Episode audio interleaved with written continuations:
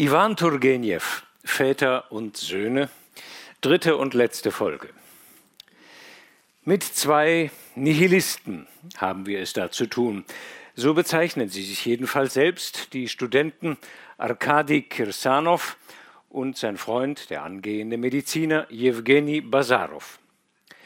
Keine Prinzipien wollen sie mehr gelten lassen und keine Autorität mehr anerkennen. Die Väter haben abgewirtschaftet.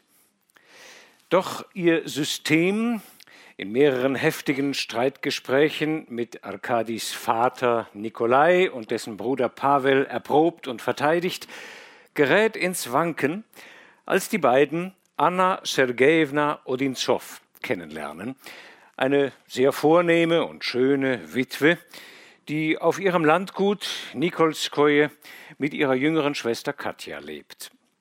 Die beiden Studenten verbringen dort einige Zeit und zwischen Arkadi und Katja entspinnt sich eine leichte Zuneigung. Beide schwärmen für Poesie und Musik.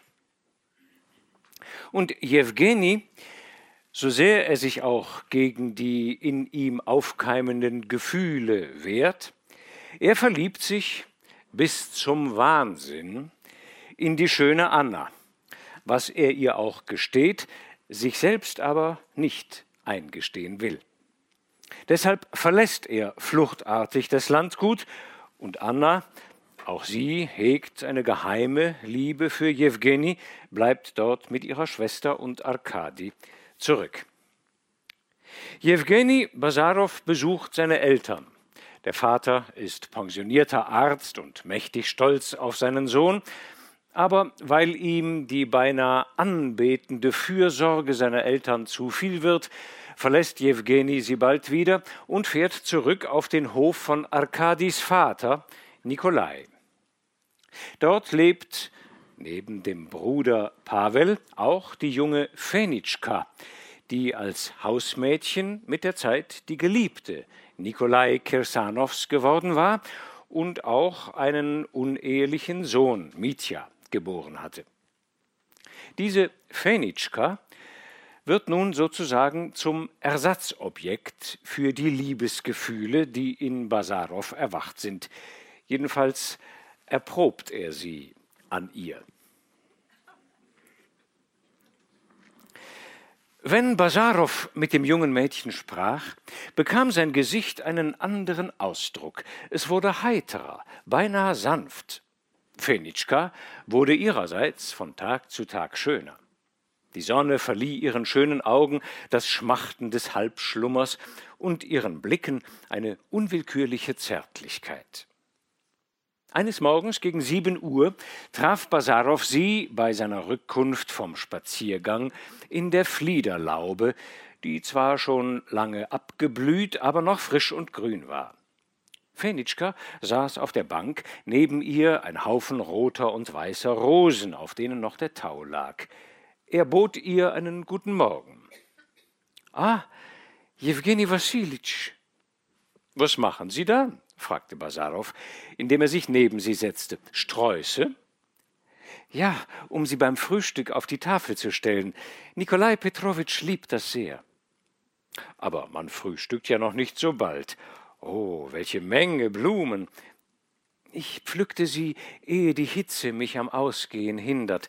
Ich fürchte, ich werde etwas krank. Ah, wo denken Sie hin?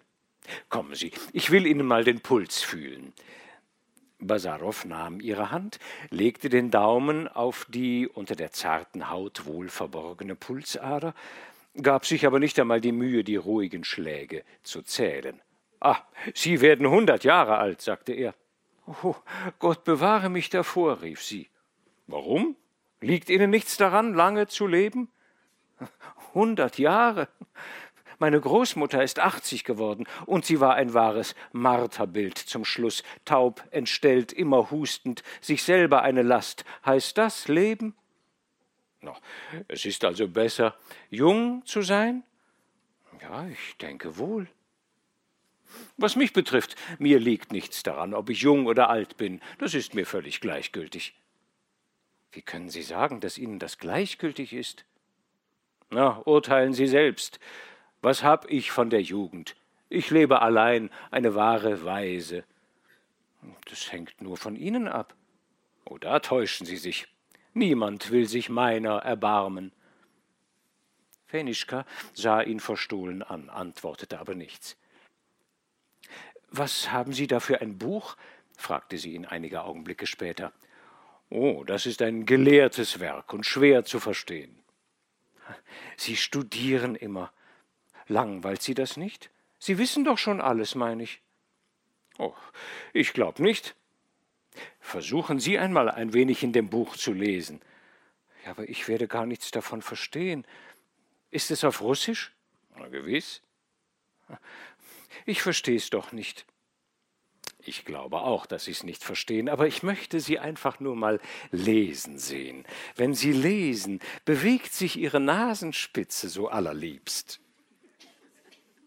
Fenitschka, die halblaut eine Abhandlung über das Kreosot zu entziffern suchte, fing an zu lachen und stieß das Buch zurück, das auf den Boden fiel. Oh, ich liebe auch Ihr Lachen und die Art, wie Sie sprechen. Es klingt wie eines Bächleins Murmeln, versetzte Basarow. Ach, gehen Sie. Feditschka wandte sich ab und fuhr mit der Hand über die Blumen. Wie sollten Sie auf mich hören wollen, da Sie doch gewiss schon sich mit vielen gelehrten Damen unterhalten haben? Oh, Fenitschka, glauben Sie mir, alle gelehrten Damen der Welt sind nicht einmal so viel wert wie Ihre Ellenbogen. Ach, was Ihnen einfällt. Basarow hob das Buch auf. Das ist ein medizinisches Buch, sagte er. Ein medizinisches? wiederholte Fenitschka und wandte sich nach ihm um. Ah, wissen Sie, seitdem Sie mir Tropfen für Mitya gegeben haben, schläft der Kleine wie verzaubert. Oh, ich danke es Ihnen. Sie sind so gut. Noch streng genommen muss jede Arznei bezahlt werden, erwiderte Basarow. Die Ärzte sind, wie Sie wissen, habsüchtige Leute. Fenitschka sah Basarow an. Sie wusste nicht, ob er im Ernst oder im Scherz sprach. Mit Vergnügen bezahle ich Ihnen die Tropfen, antwortete sie. Nur muss ich mit Nikolai Petrowitsch darüber sprechen. Sie glauben also, dass ich Geld will? Nein, nein, Geld ist's nicht, was ich von Ihnen will. Was denn? Na was? Raten Sie. Weiß ich's? So will ich's Ihnen sagen. Ich möchte eine von diesen Rosen haben. Fenitschka fing aufs Neue an zu lachen und klatschte sogar in die Hände. So sonderbar kam ihr die Bitte Basarows vor. Sie fühlte sich zugleich sehr geschmeichelt. Ach, gerne, gerne, sagte sie und beugte sich über die Bank, um eine Rose zu suchen. Wollen Sie eine rote oder eine weiße? Eine rote, hm. aber nicht zu groß. Fenitschka richtete sich wieder auf. Da, sagte sie, zog aber im selben Augenblick die Hand, die sie schon ausgestreckt hatte, zurück, biss die Lippen zusammen, sah nach dem Eingang der Laube und lauschte. Was haben Sie? fragte Basarow. Ist's Nikolai Petrowitsch? Nein, nein, er ist aufs Feld hinausgegangen. Außerdem fürchte ich ihn nicht. Aber sein Bruder. Ich glaubte. Warum fürchten Sie Pawel Petrowitsch? Er macht mir bange. Er sieht mich manchmal mit einem so sonderbaren Ausdruck an. Übrigens lieben Sie ihn ja auch nicht. Ich erinnere mich, dass Sie sich seinerzeit immer mit ihm herumstritten. Aber mit Ihnen wird man nicht so leichtfertig. Glauben Sie? Nun, ich kenne da eine Hand, die mich mit einem Finger umwerfen könnte. Was für eine Hand ist das? Na, als ob Sie es nicht wüssten. Da, riechen Sie mal an der Rose, die Sie mir gegeben haben. Sie riecht so gut. Fenischka beugte sich vor und näherte ihr Gesicht der Blume. In diesem Augenblick bückte sich auch Basarow und presste einen kräftigen Kuss auf die halb geöffneten Lippen des jungen Mädchens. Sie zitterte und stemmte beide Hände gegen Basarows Brust, aber nur schwach, und er konnte ihr einen zweiten Kuss geben. Ein trockener Husten ließ sich hinter dem Gebüsch vernehmen. Fenitschka warf sich rasch an das andere Ende der Bank. Pavel Petrowitsch trat vor, grüßte leicht, sagte langsam, aber mit dem Ausdruck bitterer Traurigkeit Sie sind hier und ging weiter. Fenitschka raffte schnell ihre Rosen zusammen und verließ die Laube. Oje, das wird gewiss schlimm für Sie, Jewgeni Wassilitsch, murmelte sie halblaut und eilte davon. Zwei Stunden später klopfte es an Basarows Tür. Entschuldigen Sie, wenn ich Sie in Ihren gelehrten Beschäftigungen störe, sagte Pavel Petrowitsch, nahm auf einem Sessel am Fenster Platz und stützte sich mit beiden Händen auf einen eleganten Stock mit Elfenbeinknopf. Aber ich sehe mich gezwungen, Sie um fünf Minuten Ihrer Zeit zu bitten, nicht mehr.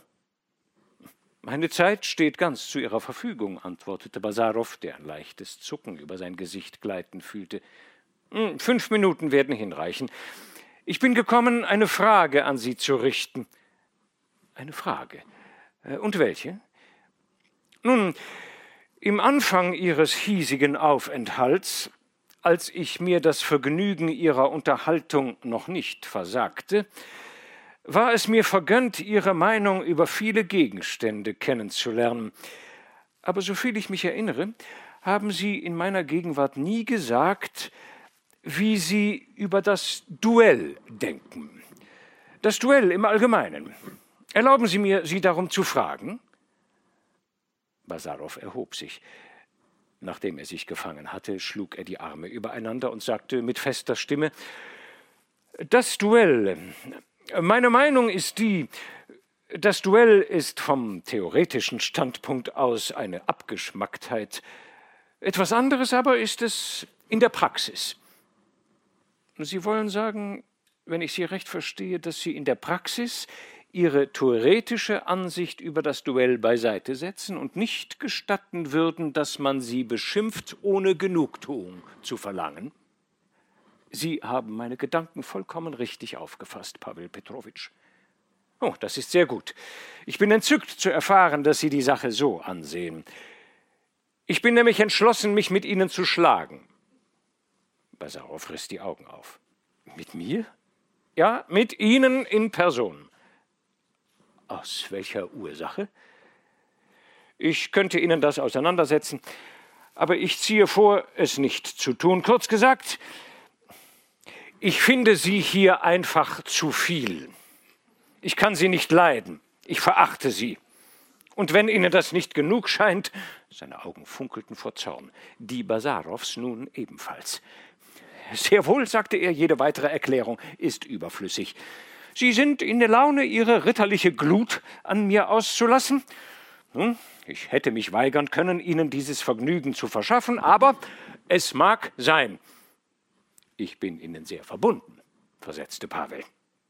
Ich darf also hoffen, Sie nehmen meine Herausforderung an, ohne dass Sie mich nötigen, zu Zwangsmitteln meine Zuflucht zu nehmen, und stellte seinen Stock in die Ecke.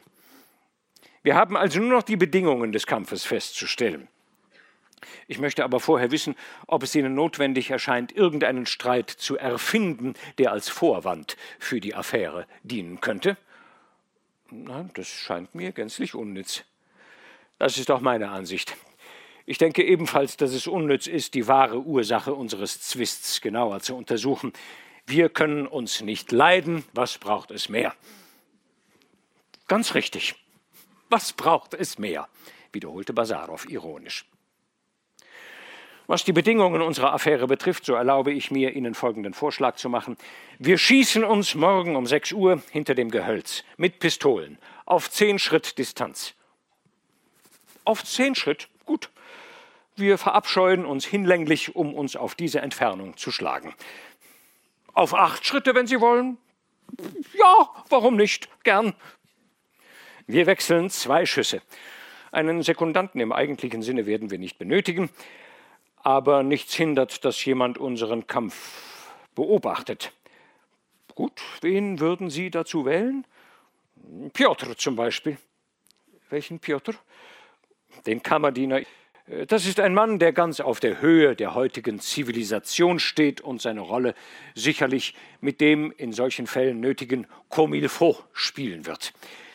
Ich übernehme es, ihn auf die Umstände vorzubereiten und auf den Kampfplatz mitzubringen. Haben Sie Pistolen?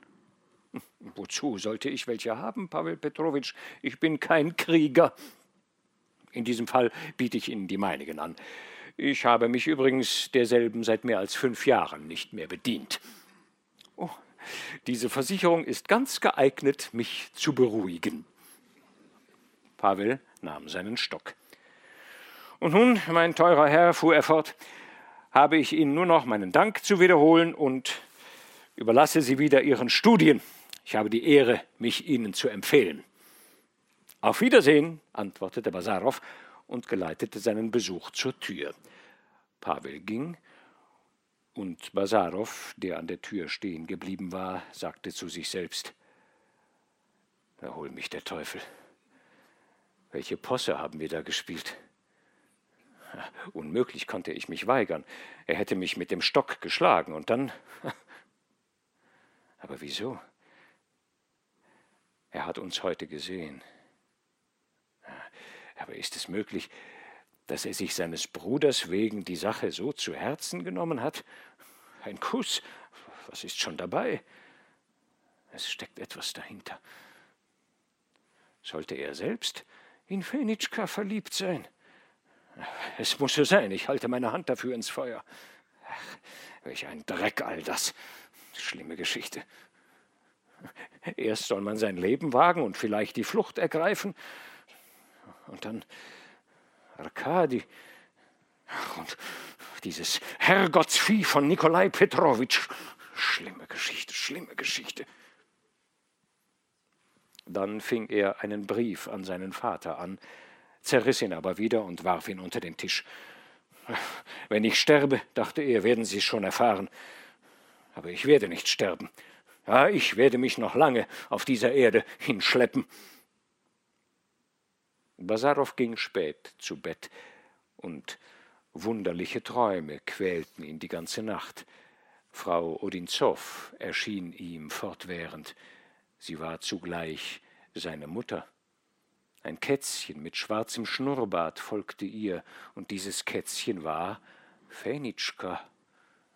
Er sah Pavel Petrowitsch in Gestalt eines Baumstammes, war aber nichtsdestoweniger gezwungen, sich mit ihm zu schlagen.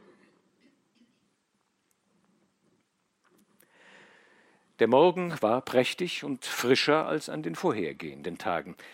Spinnweben funkelten wie Silber auf den Grashalmen, und der Gesang der Lerchen tönte ringsum aus der Höhe. Basarow ging bis zu dem verabredeten Gehölz, setzte sich im Schatten nieder und wiederholte sich unaufhörlich Welche Dummheit. Auf der Straße hörte man Pferdegetrappel. Basarow blickte auf und erkannte Pavel Petrowitsch, welcher in Begleitung des Dieners Pjotr eiligst daherkam, bekleidet mit einem farbigen Wams und schneeweißen Beinkleidern. Entschuldigen Sie, ich fürchte, ich habe Sie warten lassen. Schon gut, schon gut, erwiderte Basarow. Ich kam auch eben erst an. Ah, umso besser. Paul Petrowitsch blickte sich um. Gut, niemand sieht uns, wir werden ungestört sein. Also gehen wir ans Werk. Mit Vergnügen. Ich setze voraus, dass Sie keine weiteren Erklärungen wünschen. Nein, nicht die geringsten. Wollen Sie sich der Mühe des Ladens unterziehen? sagte Pavel, während er die Pistolen aus einem Kästchen nahm. Äh, nein, nein, laden Sie selbst. Ich äh, werde die Distanz messen. Ich habe längere Beine als Sie, fügte er mit boshaftem Lächeln hinzu. Eins, zwei, drei. Jewgeni Wassilitsch, stotterte Piotr, tun Sie, was Sie wollen, aber ich werde mich ein wenig zurückziehen. Ja, ja, vier, fünf. Zieh dich nur zurück, mein Braver, zieh dich zurück. Du darfst dich sogar hinter einen Baum stellen und dir die Ohren verstopfen. Aber die Augen halte offen. Wenn einer von uns fällt, lauf, fliege, eile, ihn aufzuheben. Sieben, acht. Basarow hielt an. Genug? fragte er, gegen Pavel Petrowitsch gewandt, oder noch zwei kleine Schritte? Wie Sie wollen, antwortete Pavel, indem er die zweite Kugel in den Lauf stieß. Also zwei Schritte weiter. Basarow zog mit der Stiefelspitze einen Strich auf dem Boden. Zehn Schritte, gut, erwiderte Pavel und hielt ihm die beiden Pistolen hin. Machen Sie mir das Vergnügen zu wählen. Ich äh, werde Ihnen das Vergnügen verschaffen. Sie müssen mir aber schon zugeben, dass dieses Duell bis zur Lächerlichkeit sonderbar ist, nicht wahr? Sehen Sie sich einmal die Physiognomie unseres Sekundanten an. Sie scherzen, erwiderte Pavel. Ich leugne nicht, dass unsere Begegnung ziemlich wunderlich ist, aber ich glaube Ihnen bemerken zu müssen, dass ich mich ernstlich zu schlagen gedenke. Oh, ich zweifle nicht, dass wir entschlossen sind, uns den Garaus zu machen. Aber warum nicht ein wenig scherzen und zum Utile das Dulce hinzufügen? Sie sehen, ich kann auch auf Lateinisch zu Ihnen sprechen. Ich werde mich ernstlich schlagen. Sind Sie fertig? Ja? Dann dann vorwärts. Pavel Petrowitsch hob langsam die Mündung seiner Pistole. Oh Gott, er zielt gerade nach meiner Nase, sagte sich Basarow. Und wie er das Auge zukneift, um seinen Schuss sicher zu machen, dieser Bandit. Ich werde seine Uhrkette ins Auge fassen. Pfeifend flog hart am Ohr Basarows etwas vorüber, und im selben Augenblick ertönte ein Knall. Oh, ich hab's gehört. Also hab ich nichts, hatte er noch Zeit zu denken. Er ging einen Schritt vor und drückte los, ohne zu zielen. Pavel Petrowitsch machte eine leichte Bewegung und fuhr mit der Hand an sein Bein. Ein Blutstrahl färbte seine weiße Hose. Basarow warf die Pistole weg und eilte zu ihm. Mein Gott, sind Sie verwundet? Die Wunde ist unbedeutend. Nach unserer Übereinkunft hat jeder von uns noch einen Schuss. Sie müssen mir schon erlauben, die Partie auf ein andermal zu verschieben, antwortete Basarow und legte seinen Arm um Pavel, der bleich zu werden anfing. Im Augenblick bin ich nicht mehr Duellant, sondern Arzt, und ich muss Ihre Wunde untersuchen. Herr Piotr, komm her, wo steckst du? Es ist absolut nichts, ich habe keinen Hilfe nötig, antwortete Pavel, dem das Sprechen schwer wurde. Wir, wir müssen noch einmal.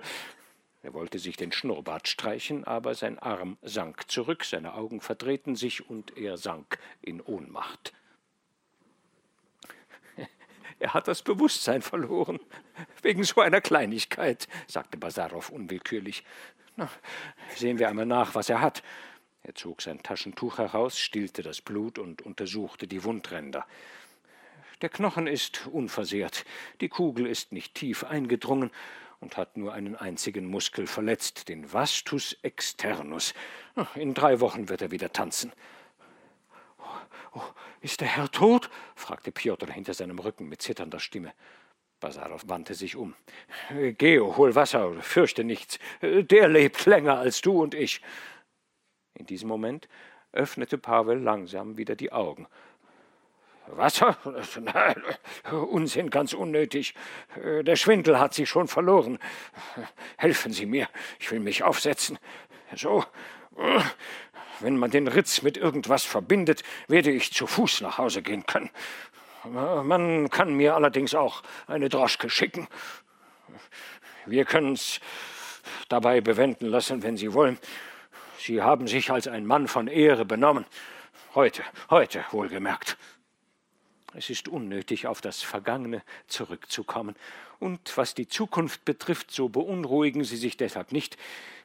Ich werde mich so rasch wie möglich von hier fortmachen. Aber zunächst lassen Sie mich Ihr Bein verbinden.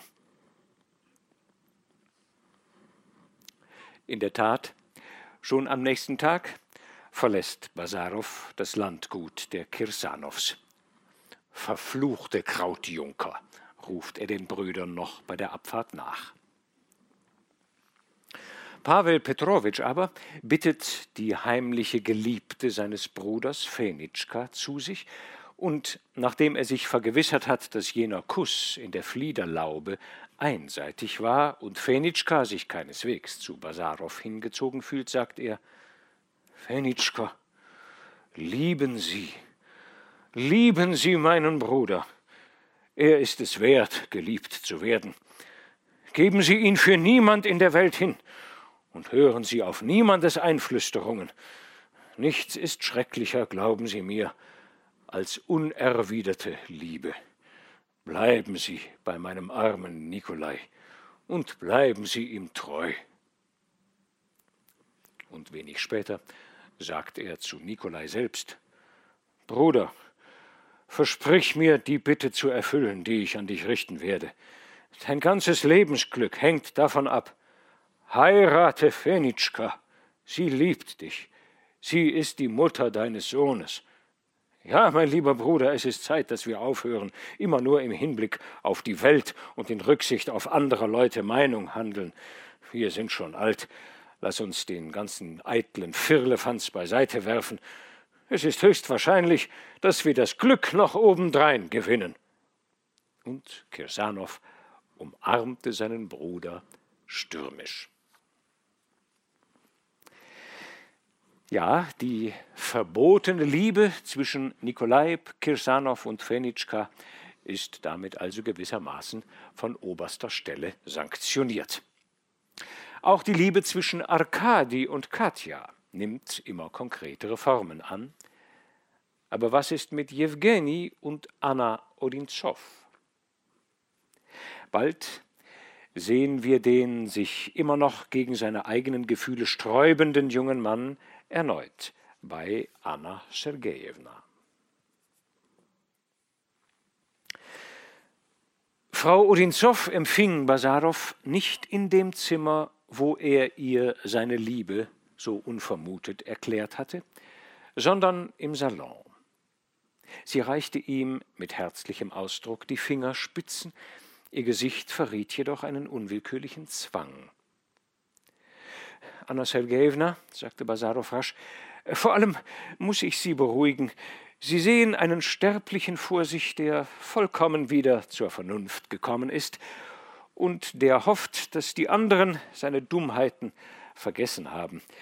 Ich werde auf lange Zeit verreisen und obgleich ich nicht sentimental bin, wie Sie wissen, wäre mir der Gedanke doch peinlich, dass Sie sich meiner mit Missfallen erinnern. Frau Odinzow atmete tief auf, wie jemand, der den Gipfel eines hohen Berges erreicht hat, und ein leichtes Lächeln belebte ihre Züge.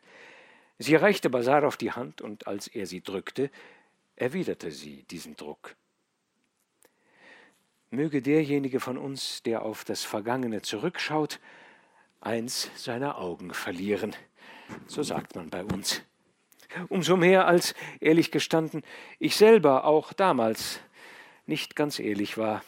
Wenn nicht aus Koketterie, so doch in einer anderen Weise.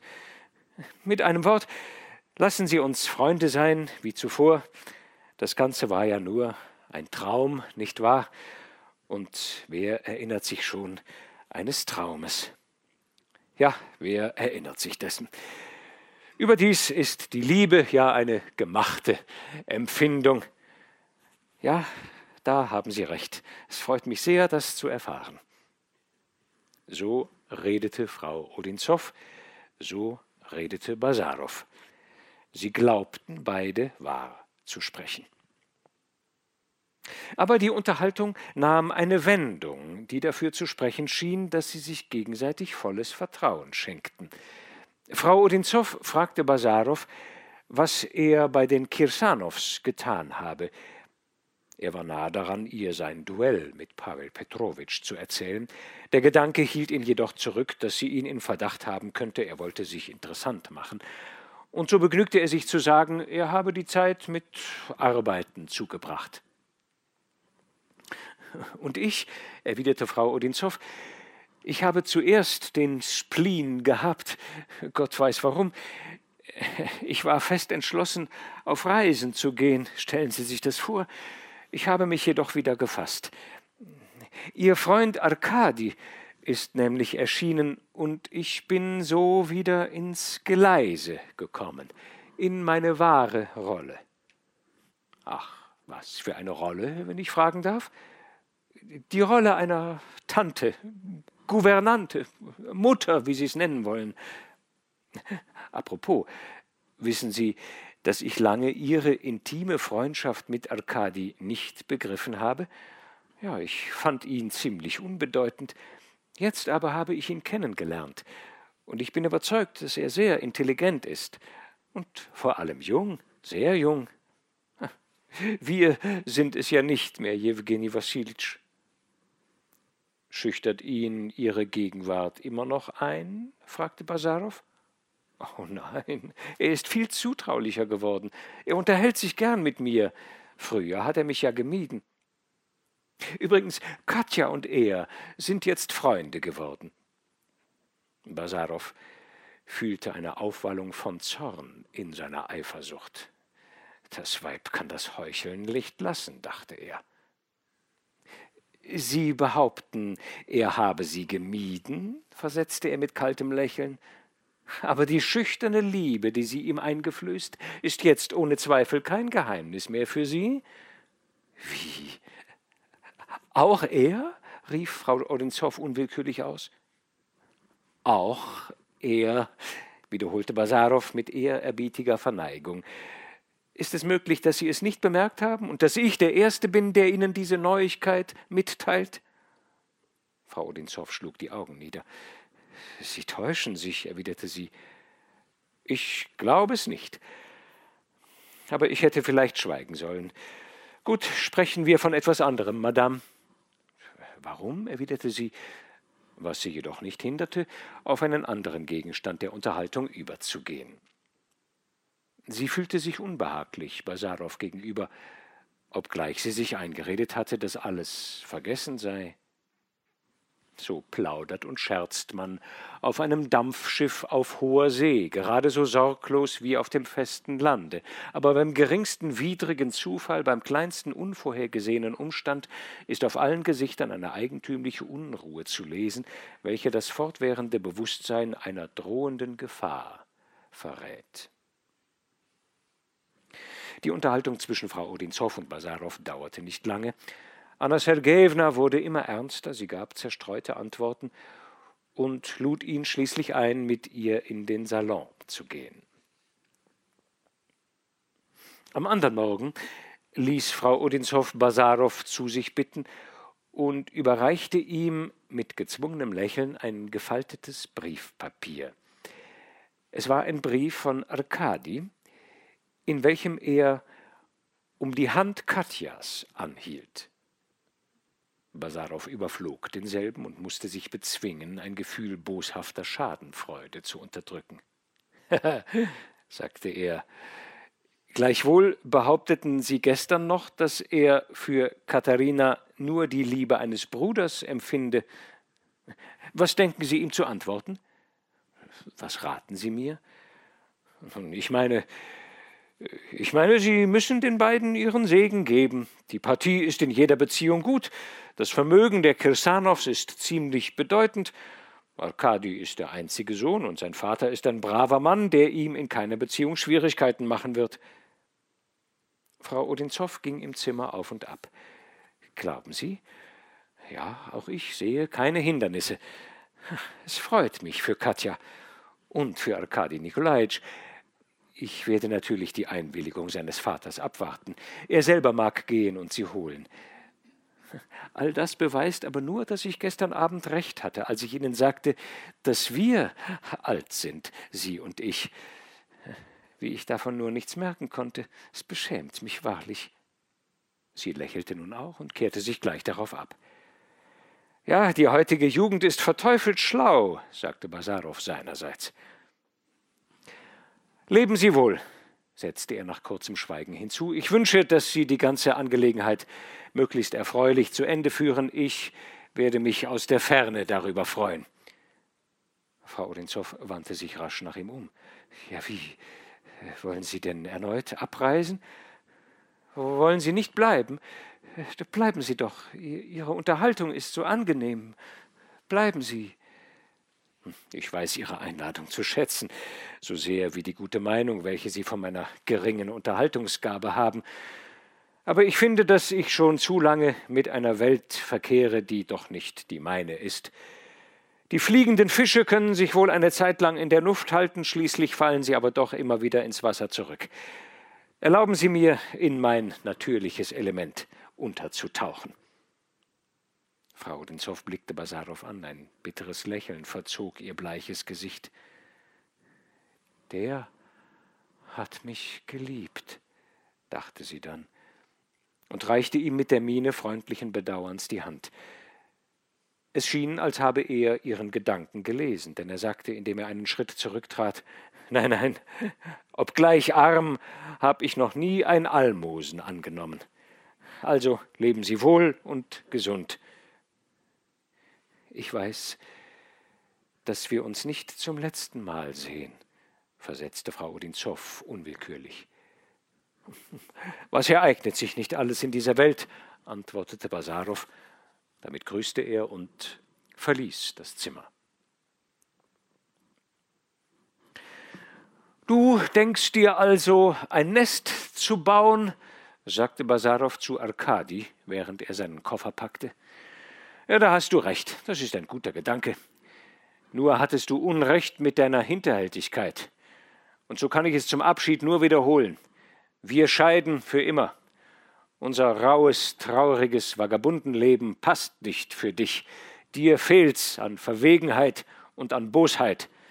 Ach, ihr Herren vom Adel, ihr glaubt, große Männer zu sein, glaubt, auf der Zinne menschlicher Vollkommenheit zu stehen, wenn ihr eure Dienerschaft nur nicht mehr prügelt.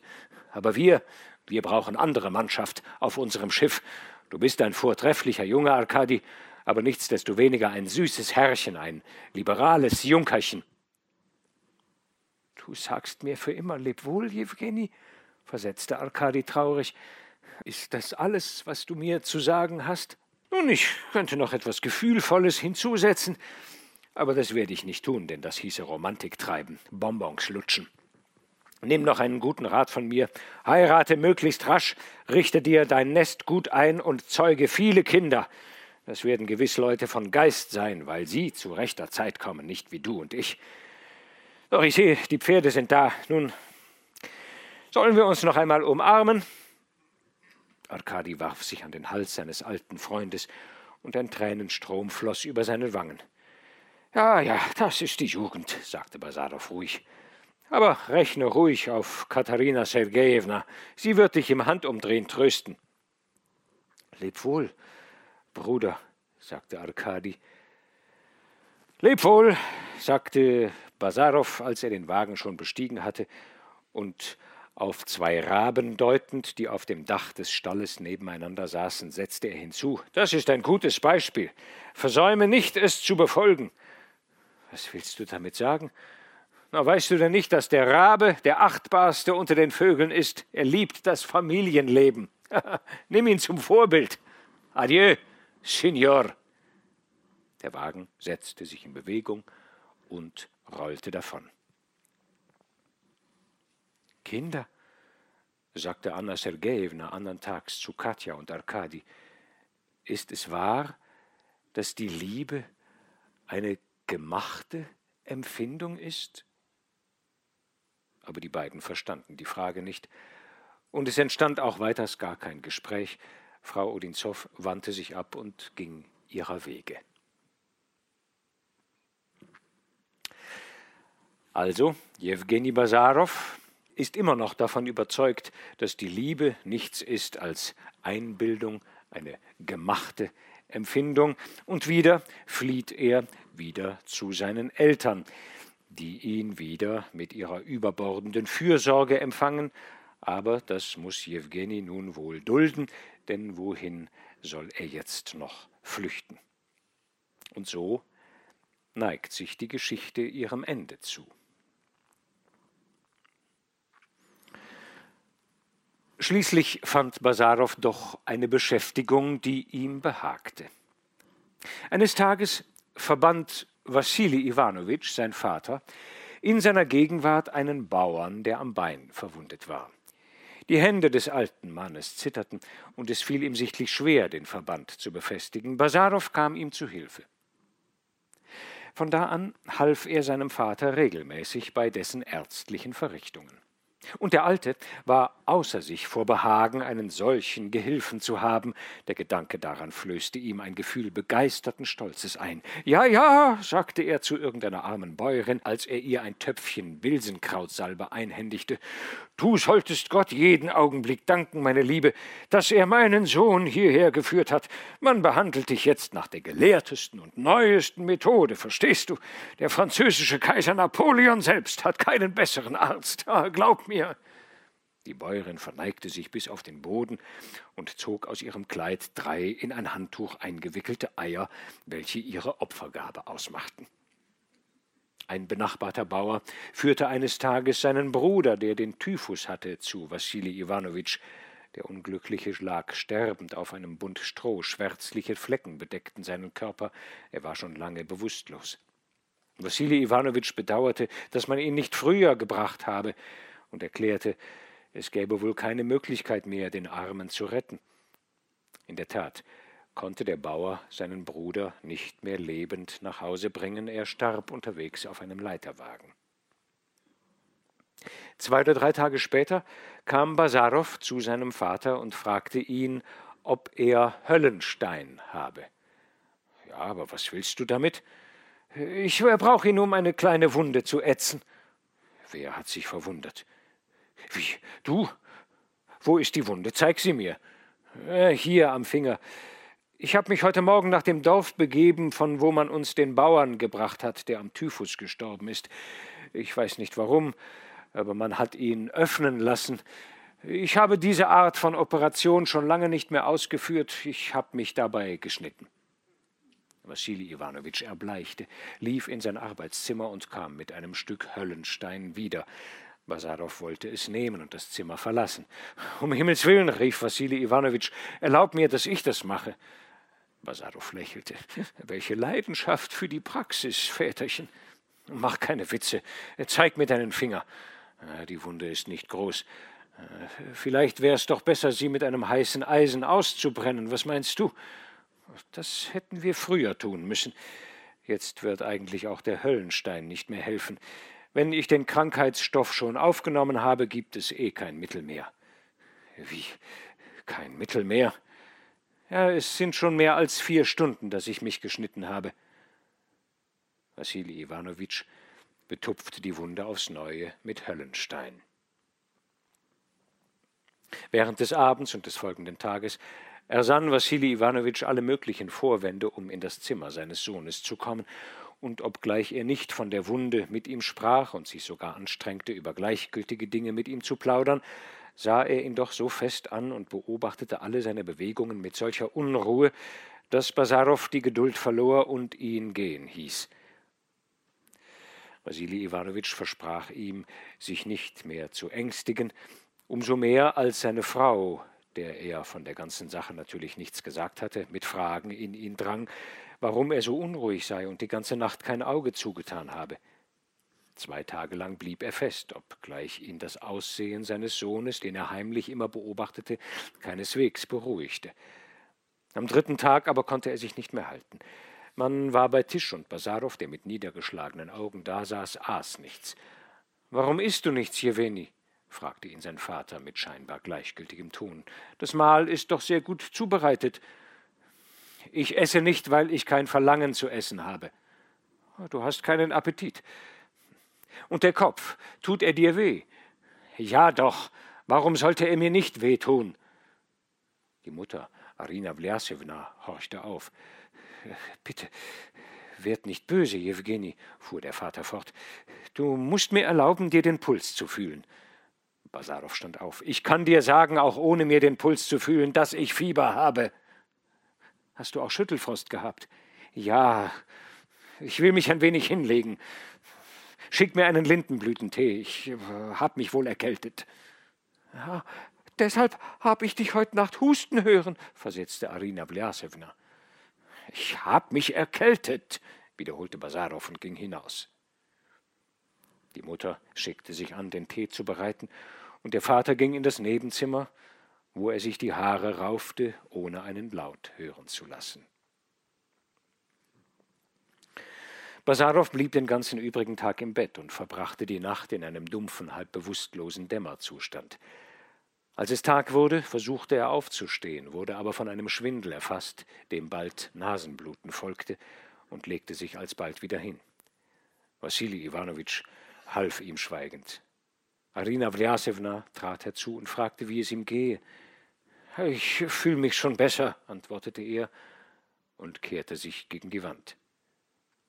Wassili Iwanowitsch machte seiner Frau ein Zeichen, dass sie sich entfernen solle.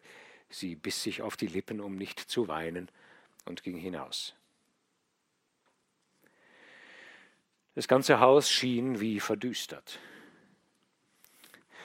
Alter, sagte Basarow bald darauf zu seinem Vater, ich weiß, das nimmt eine böse Wendung. Ich habe das Gift im Leib, und in wenigen Tagen wirst du mich in die Erde legen. Wassili Iwanowitsch schwankte, als ob er einen heftigen Schlag in die Beine bekommen hätte. Jewgeni, was sagst du da?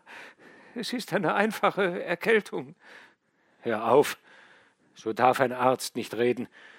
Ich habe alle Symptome einer Ansteckung, und du weißt es auch. Symptome einer Ansteckung? Nein, nein, Jewgeni. Na, was ist das? versetzte Basarow, streifte den Ärmel seines Nachthemdes zurück und zeigte seinem Vater die unheilverkündenden rötlichen Flecken, die seine Haut bedeckten. Wassili Iwanowitsch erbleichte vor Schrecken.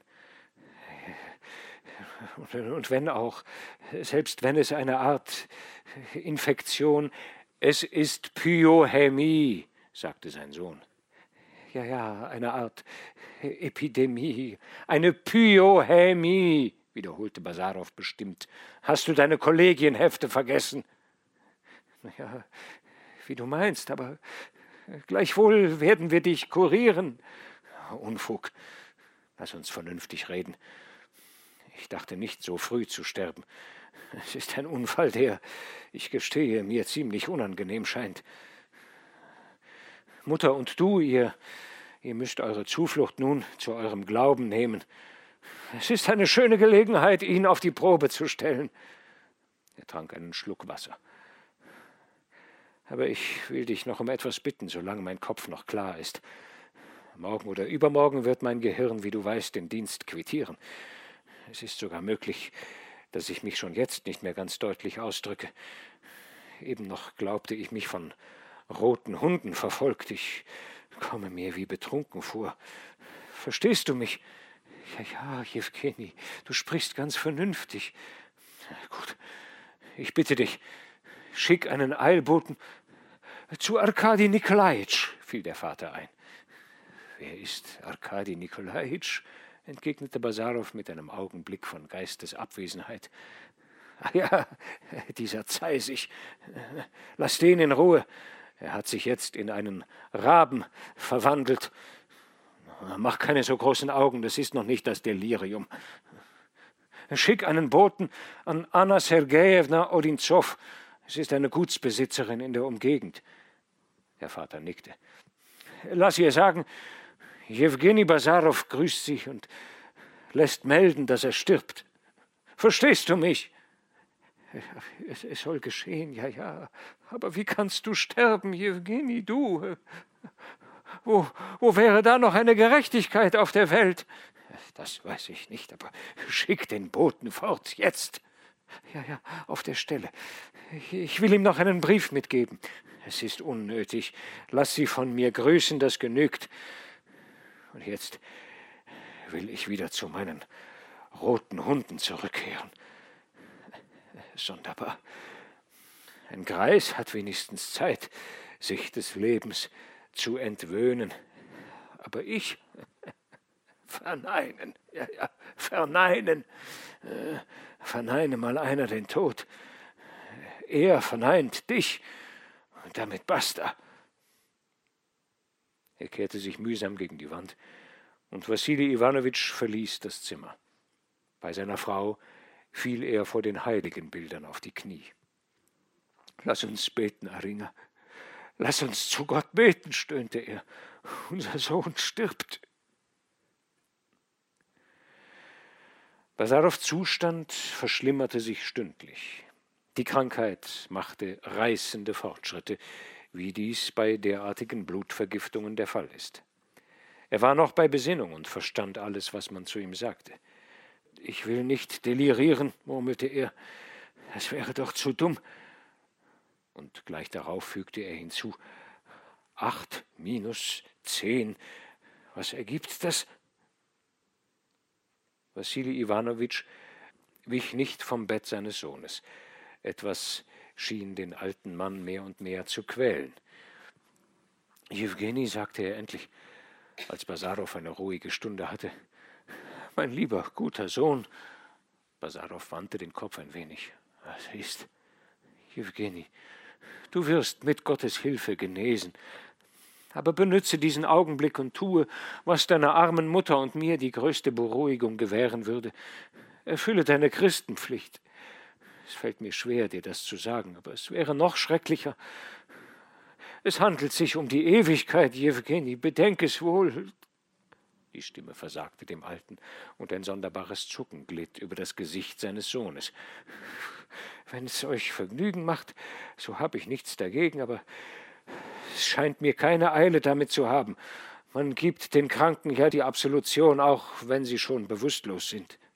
Um Himmels willen, Jewgeni, ich möchte schlafen, jetzt lass mich.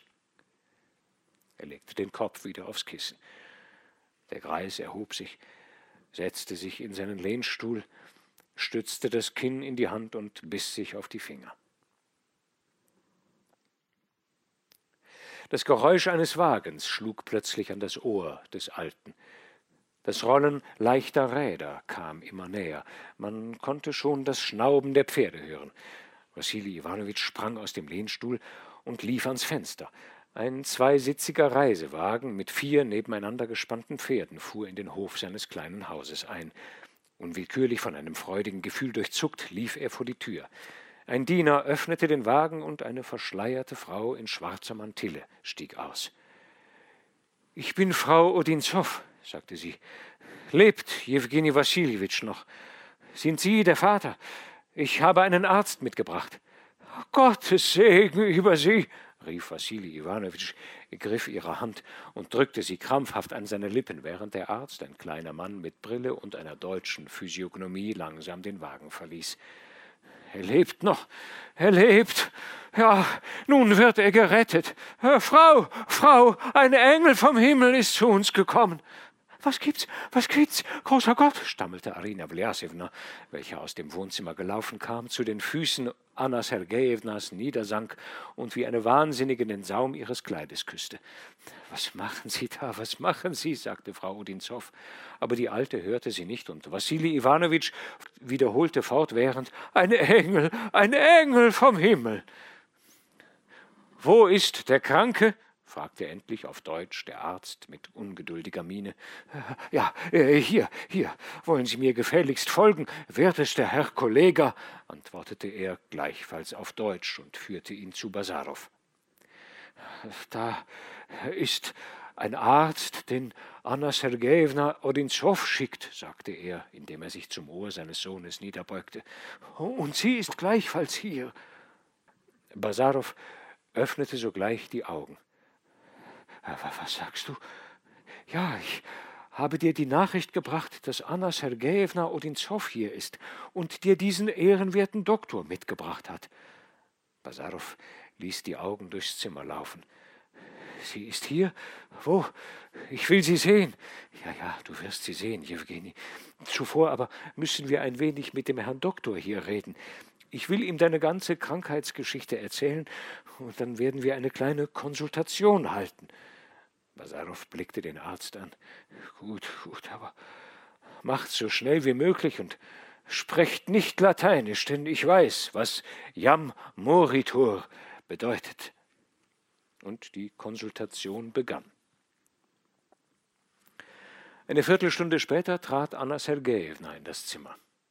Der Doktor hatte noch Zeit gefunden, ihr ins Ohr zu flüstern, dass der Zustand des Kranken hoffnungslos sei. Sie richtete ihre Augen auf Basarow und blieb an der Tür stehen. So sehr erschreckte sie das gerötete und zugleich leichenfahle Gesicht, diese irren Augen, die sie ansahen. Sie fühlte sich von der eisigen Kälte und von einer erdrückenden Angst ergriffen. Der Gedanke, dass sie etwas anderes fühlen würde, wenn sie ihn wirklich liebte, durchzuckte sie. Danke, danke, sagte er. Das habe ich nicht erwartet. Wir sehen uns also doch noch einmal wieder, wie Sie vorher gesagt haben, bevor ich sterbe. Jewgeni Wassiljewitsch, ich hoffe, nein, nein, Anna Sergejewna, nichts zu hoffen. Wir wollen uns nicht täuschen. Für mich ist alles aus. Ich bin unters Rad gefallen.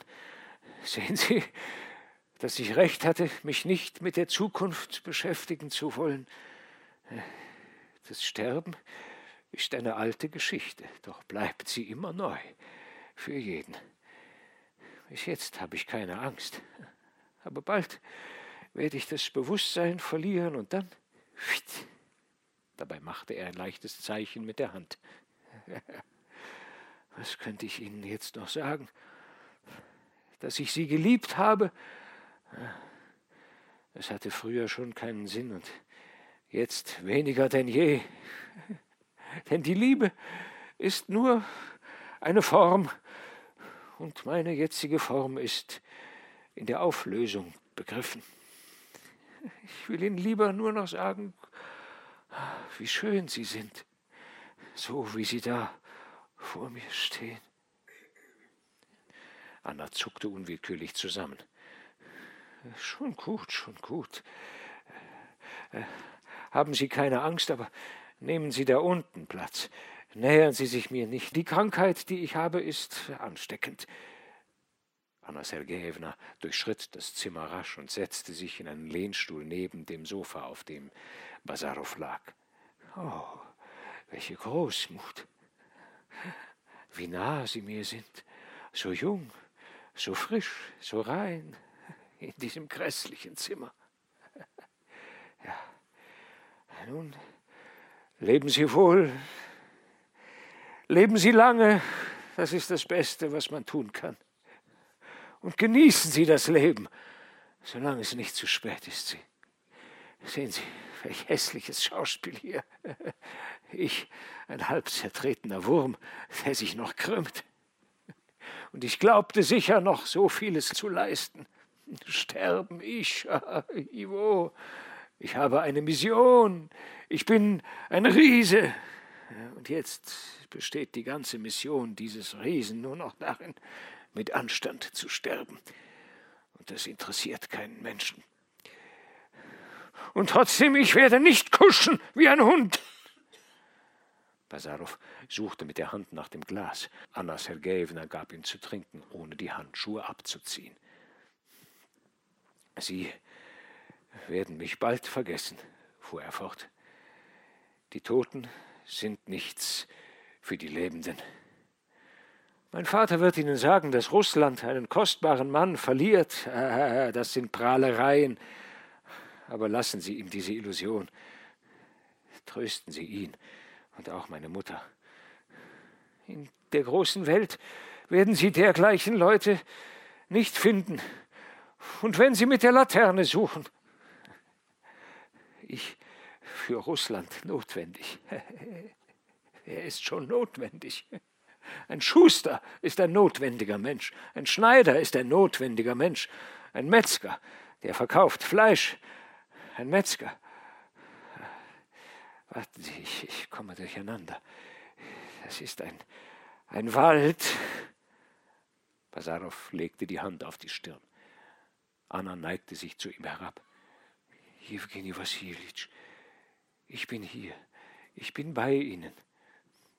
Er ergriff ihre Hand und richtete sich ruckhaft auf. Leben Sie wohl, sagte er mit plötzlicher Energie, und seine Augen glänzten zum letzten Mal. Leben Sie wohl. Hören Sie, ich habe Sie an jenem Tag nicht geküsst. Jetzt blasen Sie die sterbende Lampe aus und dann mag sie erlöschen. Sie drückte ihre Lippen auf seine Stirn. Genug. Danke, hauchte er, und sein Haupt sank zurück in die Kissen. Jetzt Finsternis. Frau Odinzow verließ das Zimmer lautlos. Nun? fragte Wassili Iwanowitsch mit gedämpfter Stimme. Er ist eingeschlafen, antwortete sie kaum hörbar. Basarow sollte nicht wieder erwachen. Er wurde gegen Abend gänzlich bewusstlos und starb am anderen Morgen. Als man ihm die letzte Ölung gab und das geweihte Öl auf seiner Brust träufelte, klappte eins seiner Augen auf, und es war, als ob beim Anblick des Priesters und der Kerzen vor den heiligen Bildern etwas wie ein schauderndes Entsetzen über das entstellte Gesicht ging. Es dauerte aber nur einen Augenblick. Die Hitze des Tages vergeht, der Abend kommt, und dann die Nacht, die Nacht, welche alle mühseligen und beladenen in ein stilles Asyl geleitet.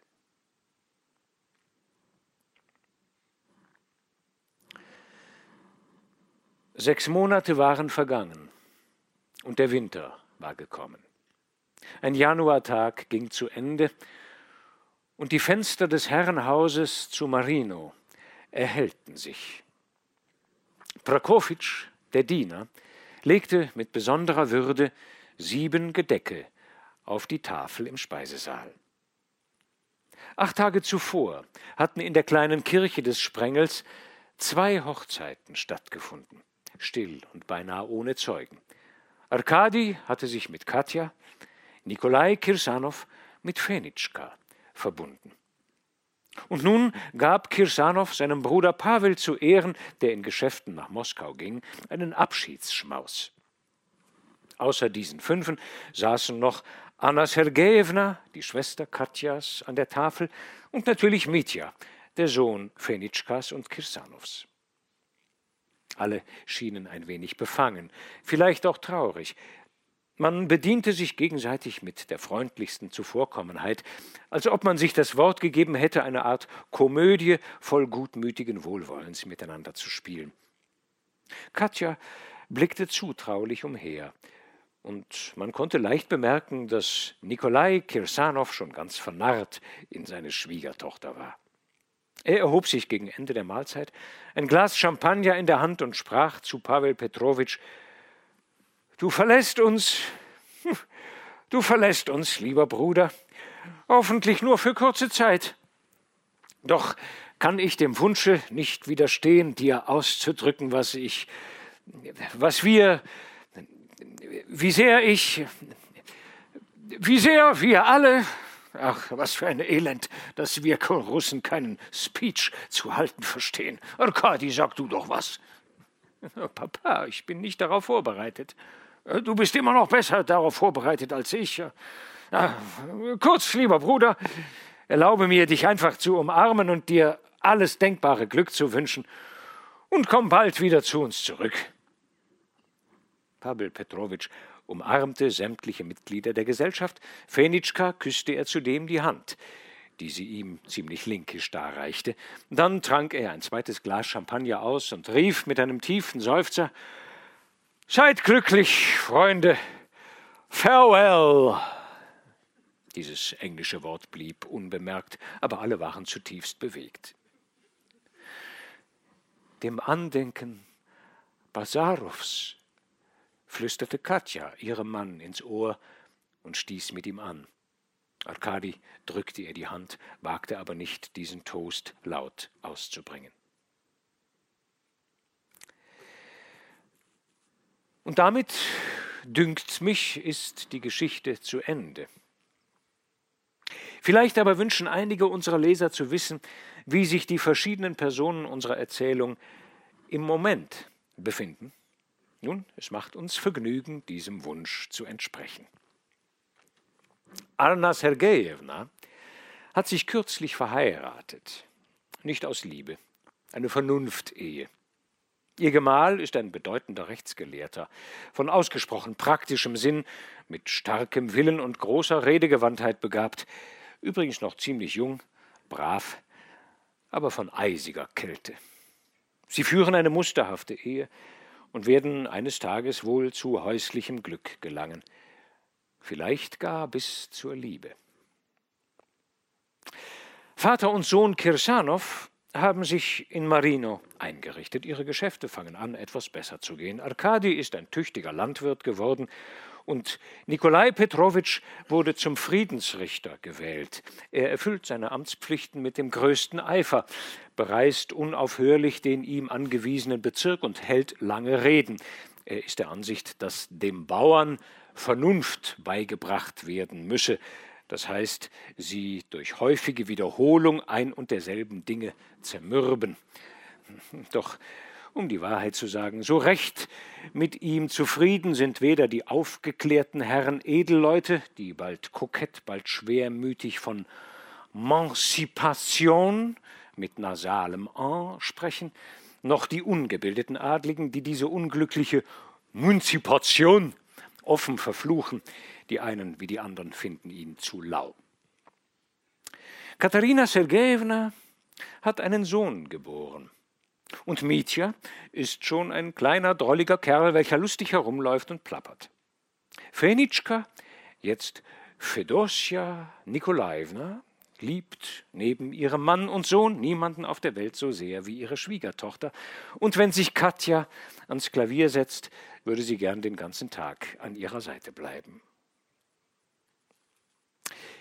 In Dresden, auf der Brühlschen Terrasse, kann man zwischen drei und vier Uhr nachmittags der fashionabelsten Promenadenzeit einem ganz weißköpfigen Mann in den Fünfzigern begegnen, der an der Gicht zu leiden scheint, aber noch schön ist, elegant gekleidet und von jener besonderen Prägung, die man durch den langjährigen Umgang mit der großen Welt erlangt. Dieser Spaziergänger ist kein anderer als Pavel Kirsanow. Er hat Moskau mit Rücksicht auf seine Gesundheit verlassen und sich in Dresden angesiedelt, wo er vornehmlich mit Engländern und durchreisenden Russen verkehrt. Erstere finden ihn ein wenig langweilig, halten ihn aber für a perfect gentleman. Im Umgang mit den Russen fühlt er sich behaglicher, lässt seinem galligen Humor die Zügel schießen und schont dabei weder sich selbst noch die anderen. Nicht umsonst ist er einst ein Löwe gewesen, aber das Leben fällt ihm schwer, schwerer als er selbst ahnt. Ja, man muss ihn nur manchmal in der russischen Kirche sehen, wenn er an die Mauer gelehnt und den Ausdruck der Bitterkeit auf den festgeschlossenen Lippen unbeweglich dasteht, bis er plötzlich den Kopf schüttelt und sich unauffällig bekreuzigt. Und dann, in einem entlegenen Winkel Russlands, liegt ein kleiner Kirchhof. Wie beinahe alle Kirchhöfe unseres Landes bietet er einen höchst traurigen Anblick. Die hölzernen Kreuze liegen auf der Erde oder halten sich kaum noch. Die Grabsteine sind von der Stelle gerückt, als ob sie jemand von unten weggestoßen hätte. Zwei oder drei kümmerliche Bäume geben kaum ein wenig Schatten, Schafe weiden zwischen den Gräbern. Eines jedoch ist da, das kein Tier zertrampelt.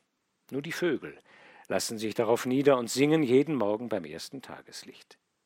Es ist das Grab Jewgeni Basarows.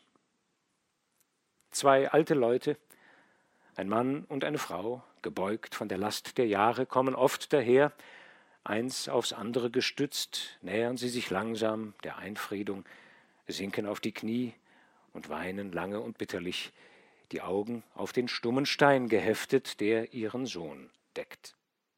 Sie wechseln einige Worte, wischen den Staub ab, der auf der Platte liegt, dann beten sie und können sich nicht entschließen, diesen Ort zu verlassen, wo sie ihrem Sohn, wo sie seinem Andenken näher zu sein glauben. Ist es möglich, dass ihre Gebete, ihre Tränen vergeblich wären? Ist es möglich, dass reine, hingebende Liebe nicht allmächtig ist? Oh nein.